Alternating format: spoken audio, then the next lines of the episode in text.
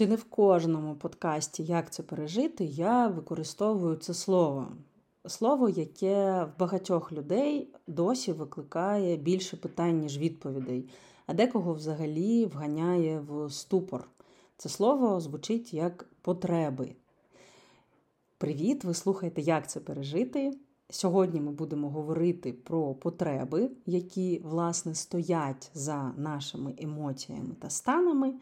І говорю до вас я, Олександра Підгаєвська, практична психологиня, консультантка та лекторка.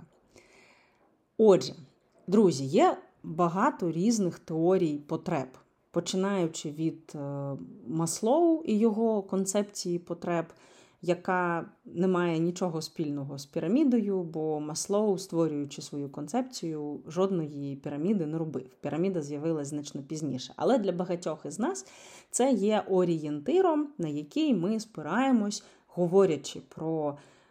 Потреби, і, взагалі, часто, ну, в моєму, наприклад, випадку, дослідження теми потреб почалося саме з концепції, яку описав Маслоу, що є базові потреби, і якщо базові потреби не задоволені, то жодні інші потреби не можуть бути задоволені.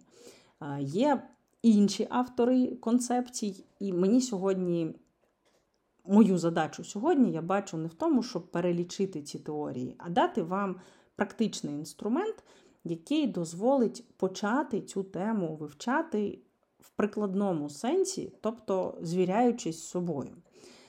Тому сьогодні я буду говорити про такі інтегративні штуки, які скомпільовані з різних теорій, і які я використовую власне, і на консультаціях, і які я використовую, коли мені потрібно визначити свої потреби, чого я потребую. Нагадаю трошки теорії, яка нам знадобиться тут.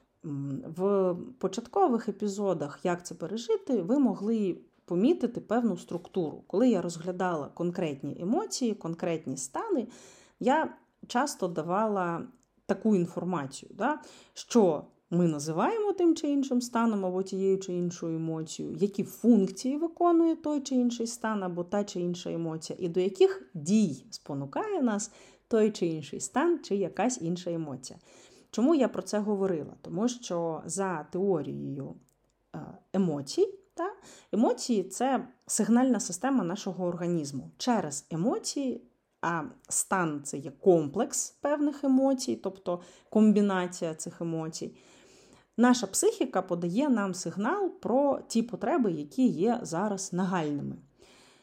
Що тут важливо знати, перш ніж ми підемо в конкретні потреби і конкретизацію того, як взагалі почати розуміти, чого я потребую.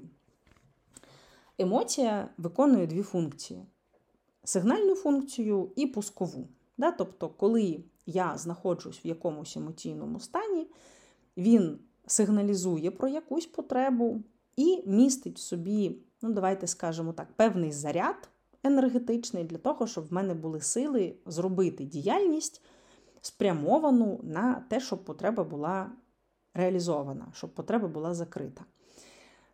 Складність тут в тому, що, по-перше, дуже рідко ми, живі люди, ем, відчуваємо якусь одну емоцію. Дуже часто це стан, тобто комплекс різних переживань. І одночасно ці переживання можуть бути амбівалентні, тобто вони можуть бути полярні. Я можу злитись на людину, яку я дуже кохаю. Я можу дуже любити людину, яка мене розчарувала. Тобто така амбівалентність, така полярність може додавати складнощів в розшифруванні емоційних сигналів і тим паче потреб. Я вперше, коли от дізналась про Маслоу, про його оцю ієрархію потреб, ем, мене вона дуже не задовільняла, тому що вона не давала мені відповідь на питання, а що власне з цією інформацією робити. Ну окей, є оці рівні потреб. І що тепер? Коли я почала вчитись на психолога, то дуже просунуло мене в розумінні моїх особистих потреб і потреб, на які я можу спиратись при дослідженні своїх станів. Це теорія, яку ем, розробив Маршал Розенберг в своєму підході, який названий ненасильницьке спілкування. І, взагалі, отут прям одразу хочу вам порекомендувати як настольну книгу мова життя ненасильницьке спілкування Маршала Розенберга, тому що вона, напевне, є найпрактичнішим інструментом, який траплявся на моєму життєвому і професійному психологічному шляху, який вчить краще розуміти себе. Теорія Розенберга допомогла мені тим, що сфокусувала на відчуттях, які я матиму у випадку, коли мої потреби задоволені, і у випадки, коли мої потреби не задоволені. Тобто, от е, для мене відправною точкою було те, що ага, виявляється, є стани, які підкреслюють те, що я незадоволена, і мої потреби не реалізовані. Ну, наприклад скутість, побоювання, тривога, збентеження, занепокоєння, розгубленість, сумніви, безпорадність, страх, сором, огида, розчарування, безнадія і так далі, і тому подібне. Про більшість, до речі, з цих емоцій я записувала епізоди, і ви можете їх послухати. Що ж я маю відчувати, коли мої потреби задоволені? спитаєте ви. І тут теж є дуже цікавий список, який, думаю, вам може бути знайомий наповненість, захоплення, бадьорість, комфорт, задоволення, захват, радість, зацікавленість, надія, ентузіазм і так далі, і тому подібне. Тобто, це стало таким важливим орієнтиром для мене, е, хоча б розуміти, да, е, як взагалі з чого починати досліджувати свої потреби. Але це не давало відповідь все одно на те, як навчитись ці потреби розрізняти, і що, власне, з цим розрізнянням я можу робити. Нащо мені це тренування, що воно має змінити в моєму житті? І от е, зараз я, пропонуючи вам цю тему, знайшла е, дуже цікаву теорію, яка є дуже наглядною і дуже простою, але при цьому дуже практичною і зрозумілою. Ем, викладення цієї теорії я почула від Уляни Ходорівської, яка, в свою чергу, е, посилається на різні джерела.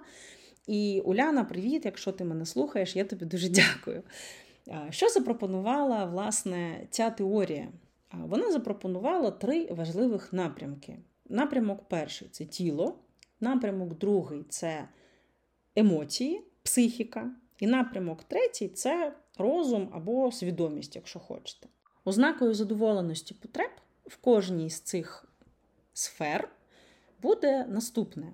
Коли моє тіло задоволене, коли потреби тіла задоволені, то тіло здатне відчувати насолоду. Насолоду від їжі, яку я споживаю, від води, яку я п'ю, насолоду від відпочинку, від сну, насолоду від фізичного навантаження і від пасивності, яка теж час від часу потрібна, насолоду від турботи про себе, починаючи від лікарів, регулярних оглядів профілактичних, закінчуючи масажами, е, там, не знаю, певним видом е, тренувань, яке вам підходить. Та? Тобто, і питання до вас зараз, чи здатні ви зараз відчувати насолоду? Хоча б один з наведених як приклад мною аспектів. Говорячи про емоції або про психіку, про психічну сферу, психоемоційну сферу, е, ознакою задоволеності потреб є можливість радіти. Ясно, що ми, як живі люди, можемо відчувати дуже різні емоції стани. І кожен з них є нормальним, кожен з них є здоровим, виправданим і пов'язаним з конкретною ситуацією. Тобто, да, ми знаємо вже з вами, що емоції не діляться на погані чи хороші, вони виконують функції. Тобто сигнал не варто оцінювати як поганий чи хороший, сигнал варто розшифрувати і зрозуміти, про що саме він нам сигналізує, для того, щоб використати його собі на благо. Так само з емоціями. І при цьому при діапазоні емоцій, які жива людина може відчувати протягом години, дня, доби, ем, тижня, місяця і всього свого життя, буває дуже різним. Але при цьому різному діапазоні, якщо ви здатні радіти чомусь е, листочкам, хмаркам, смачній їжі, зустрічі з друзями, часу на самоті, цікавій книзі, хорошій погоді, неважливо, да? просто ви здатні відчувати радість, то це означає, що плюс-мінус психоемоційні потреби у вашому житті, скоріш за все, задоволені. Третій напрям це напрям свідомості або розуму. І тут критерієм задоволеності потреб є присутність чогось цікавого у вашому житті. Тобто те, що викликає у вас зацікавленість. Це не завжди може бути пов'язано з вашою професійною реалізацією. І це нормально в нашій професійній реалізації, так само, як і в будь-якій іншій сфері, бувають дуже різні періоди. Але якщо вам в житті щось цікаво, стосунки, е, книги, макраме, е, вейкбординг, е, зброя, не знаю, да, вид е, хмар, які ми бачимо на небі, то оця сфера цікавості, де ви можете відчувати цю цікавість, цей азарт в пізнанні, азарт в вивченні чогось нового для себе, говорить про те, що більш-менш ваша сфера раціо свідомості працює так, як потрібно працювати. І потреби плюс-мінус є задоволеними. Чому я кажу плюс-мінус, чому така відносність? Тому що ми з вами різні. Ясно, що при всій нашій різності потреби в нас дуже схожі. Та при цьому вираження і стратегії задоволення цих потреб можуть бути різні. Для когось потреба у відновленні виглядає як ем, годину мовчати, ні з ким не розмовляти і не знаю, просто дивитись на те, як за вікном е, дерева під вітром гнуться. Для когось відновлення це спорт, для когось відновлення це спілкування, для когось відновлення це душ. А для когось все перелічене, але в різні періоди життя може працювати на відновлення. Те саме стосується будь-якої іншої потреби. Тут ви можете мені сказати, чудово, Саша, дуже дякую. Критерії задоволення тілесних, емоційних та е, розумових потреб зрозумілі. А що стосовно того, які, власне, саме бувають потреби, тому що, щоб щось задовільняти, потрібно розуміти, що, про що взагалі йде мова. Якщо це питання у вас виникло, Вітаю! Ми з вами на одній хвилі знаходимось.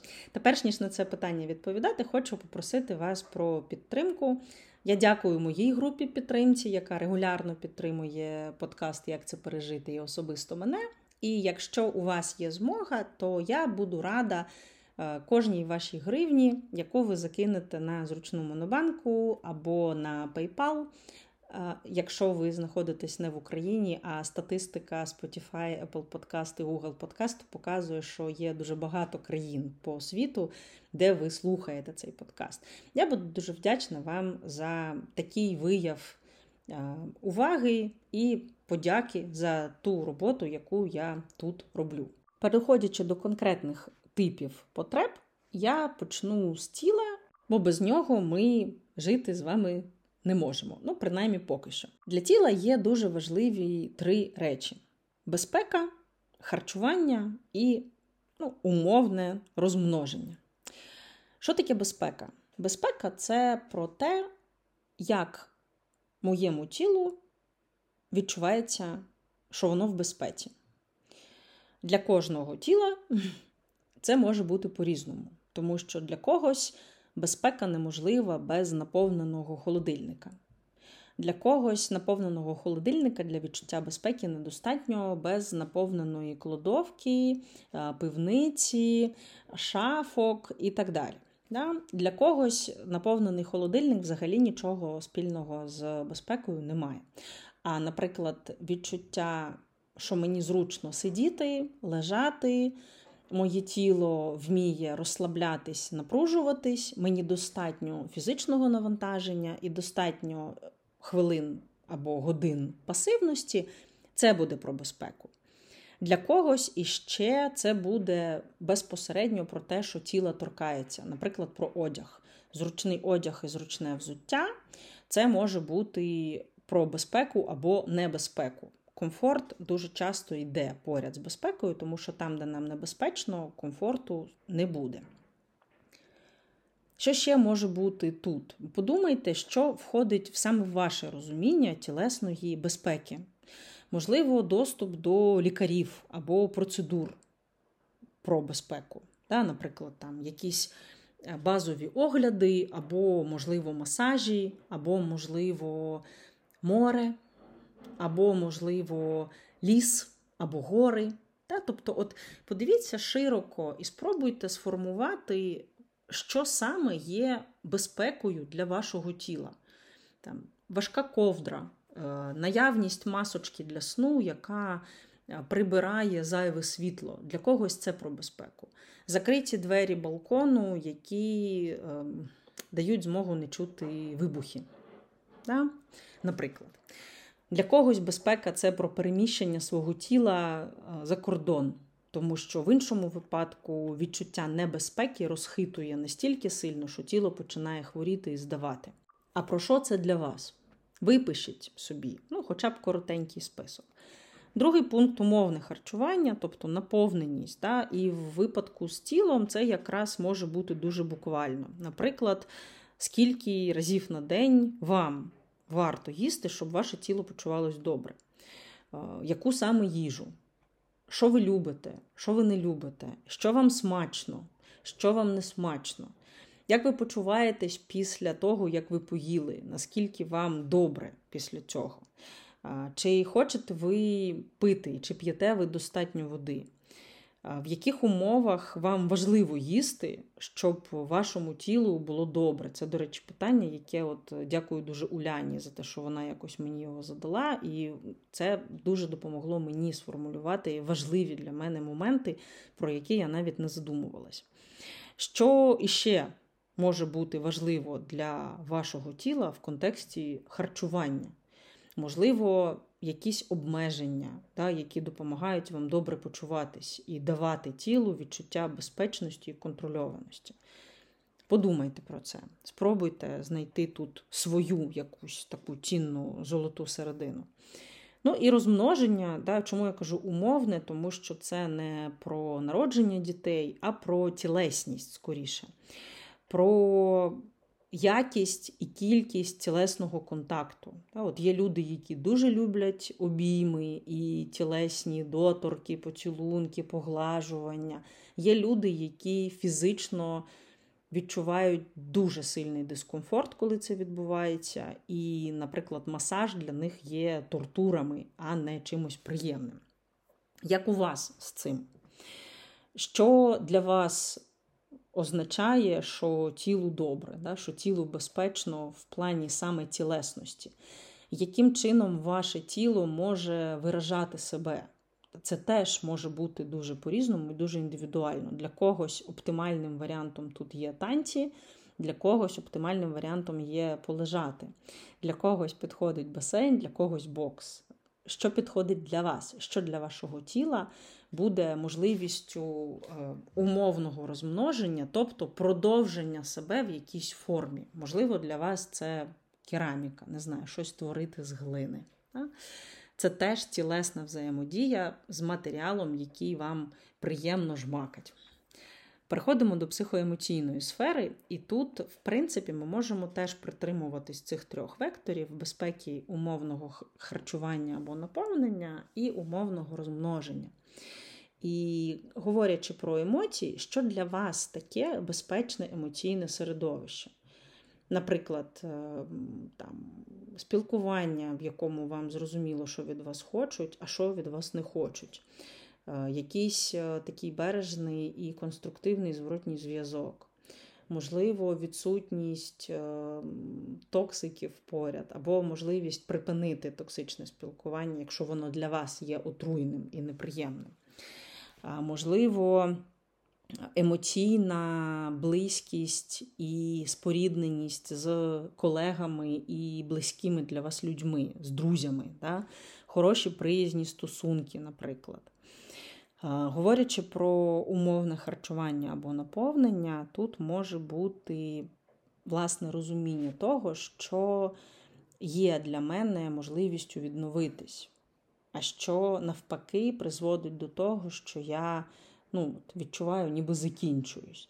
Я нагадаю, що в різні періоди життя і в різних станах це може бути дуже по-різному. От, Наприклад, я почала за собою помічати, що я все більше і більше потребую тиші і можливості помовчати. Ну, і професійна деформація, і кількість контактів, взагалі, які я маю по своєму професійному і особистісному життю, призводять мене до думки, що час від часу мені прям супер класно помовчати, і це теж про наповнення. Але інколи мені дуже не вистачає власне спілкування, в якому е, я можу ну, наповнитись, да, про, поговорити про те, що мені цікаво, і тут є ясно, що перетин з е, іншою групою потреб, яка називається е, власне, да, інтелектуальна або розумова, або свідома, якщо хочете.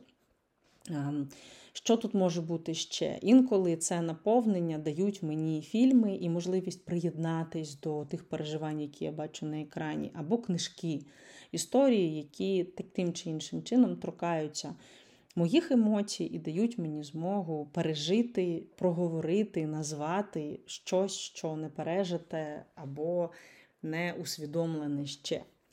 А що для вас може стати оцим способом наповнити себе?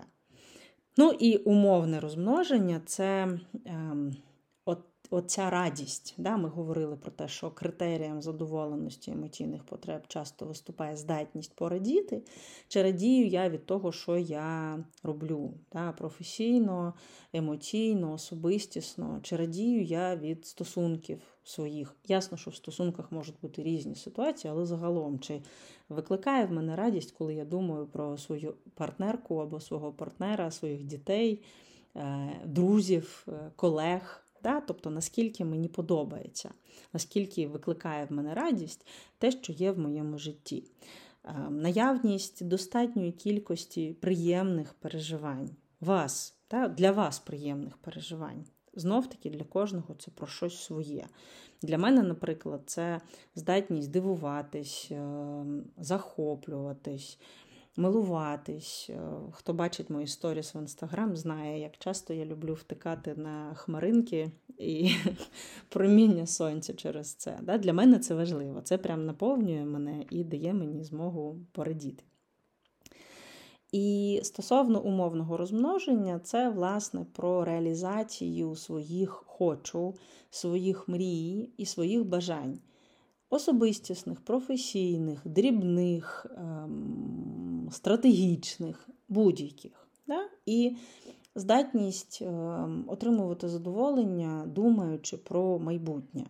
В наших умовах сьогодні це тим паче може бути непросто, тому що горизонт планування постійно змінюється. Да, То він на день, то він на тиждень, то він на місяць, то на рік, то знов на день, то взагалі на годину. Це буває дуже по-різному. Але, в принципі, наша здатність планувати це і радіти від того, що я можу тут вплинути, отут я можу управляти. Це про задоволеність емоційних потреб. Ну і завершуючи, поговоримо про інтелектуальні або свідомі, або розумові, якщо хочете. Ми пам'ятаємо, що тут критерієм є мені цікаво. І тут про безпеку, що можна сказати? Ну, Для мене, наприклад, безпека це можливість отримувати ту інформацію повну, е, правдиву, яку я здатна проаналізувати і зробити якісь висновки да, про те, що відбувається. Тобто доступ до різних джерел, доступ до різних е, каналів і доступ до можливості якось це проаналізувати. Що ще тут може бути? Е, комфортна кількість цієї інформації на мою одиницю часу.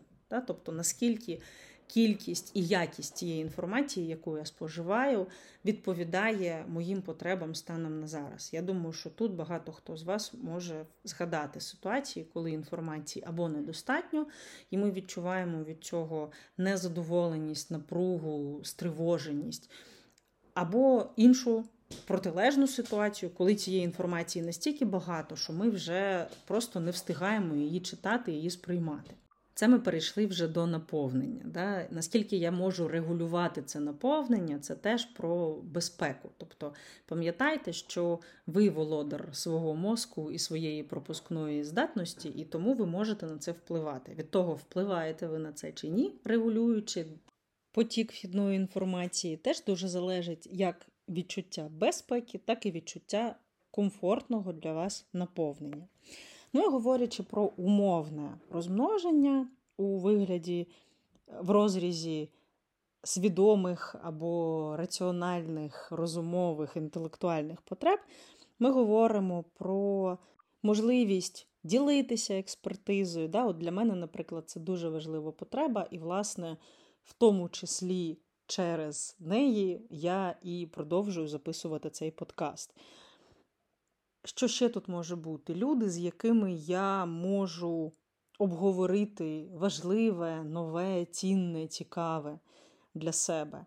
Ви бачите, що я не виношу в окрему категорію потреби соціальні, про які говорять багато концепцій, тому що для мене е, соціальна складова вона включена як в тілесні потреби, так і в емоційні потреби, так і в інтелектуальні потреби.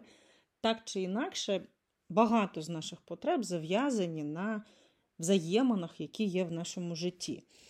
І є потреби, які ми виключно в контакті можемо реалізувати. І саме тому для багатьох із нас дуже важливою є приналежність до тієї чи іншої групи. Групи особистостей, групи професіоналів, групи спеціалістів, групи родичів і так далі, і тому подібне. Так?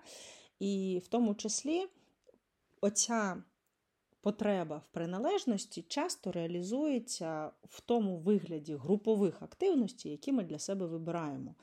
Волонтерська діяльність, професійна діяльність, особистісна діяльність у вигляді стосунків з друзями, знайомими, нетворкінг, групові формати взаємодії все це може стати тією формою приналежності до групи, яка дозволяє нам задовільнити десь тілесні потреби, десь емоційні, десь інтелектуальні або всі разом. От, наприклад, зараз я зі своєю колегою планую якраз груповий виїзд недалеко від Києва, якраз для того, щоб попрацювати з потребами як тілесними, так і емоційними, так і інтелектуальними. Ну і, власне, завернути все це в групову взаємодію, в групову роботу, в якій в контакті всі ці потреби можна відчути набагато більш виражено, ніж на самоті з собою. Якщо ця поїздка вам цікава, я в описі до подкасту залишу